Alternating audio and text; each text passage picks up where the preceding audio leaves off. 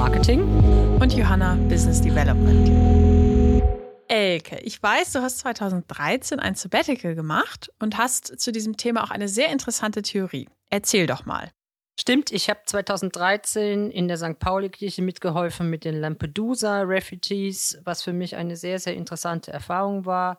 Und habe vorher, aber auch nachher immer mal wieder beobachtet, wie zum Teil Top-Manager auch in ein Sabbatical gegangen sind. Und die Mehrzahl davon, kurz nachdem sie dann aus dem Sabbatical rauskamen, noch so kurz ihren Job gemacht haben, aber ihn dann verlassen haben. Das finde ich schon immer sehr interessant.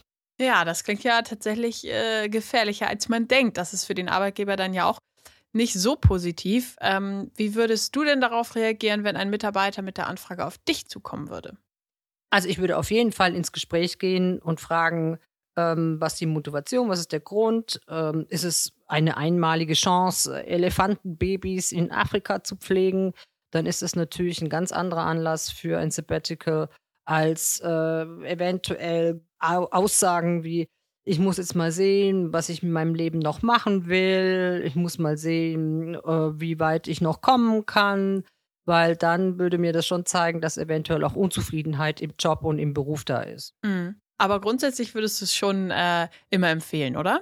Auf jeden Fall. Ich würde es jedem raten, der in irgendeiner Form eine Idee hat, dem sich eine Chance bietet, es ist ein total guter Perspektivwechsel, der einem selbst auch sehr, sehr mal zurücknimmt und auf andere Dinge schauen lässt. Und auf jeden Fall, ob man jetzt zurückkommt und im Job bleibt oder vielleicht auch wechselt, auf jeden Fall eine Bereicherung ist. Sehr interessant. Vielen Dank, Elke.